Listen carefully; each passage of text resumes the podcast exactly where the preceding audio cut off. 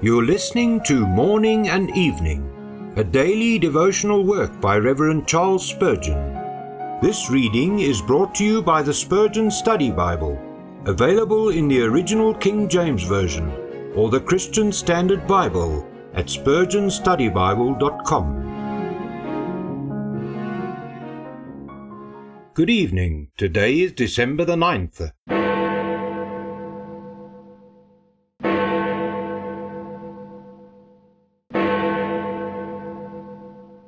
My people shall dwell in quiet resting places.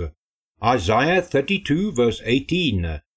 Peace and rest belong not to the unregenerate. They are the peculiar possession of the Lord's people and of them only.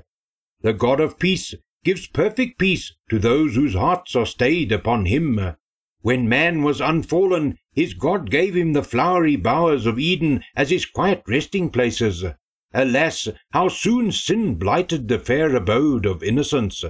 In the day of universal wrath, when the flood swept away a guilty race, the chosen family were quietly secured in the resting place of the ark, which floated them from the old condemned world into the new earth of the rainbow and the covenant, herein typifying Jesus, the ark of our salvation. Israel rested safely beneath the blood besprinkled habitations of Egypt when the destroying angel smote the firstborn, and in the wilderness the shadow of the pillar of cloud and the flowing rock gave the weary pilgrim sweet repose. At this hour we rest in the promises of our faithful God, knowing that His words are full of truth and power. We rest in the doctrines of His word, which are consolation itself. We rest in the covenant of His grace, which is a haven of delight. More highly favoured are we than David in Adullam, or Jonah beneath his gourd, for none can invade or destroy our shelter.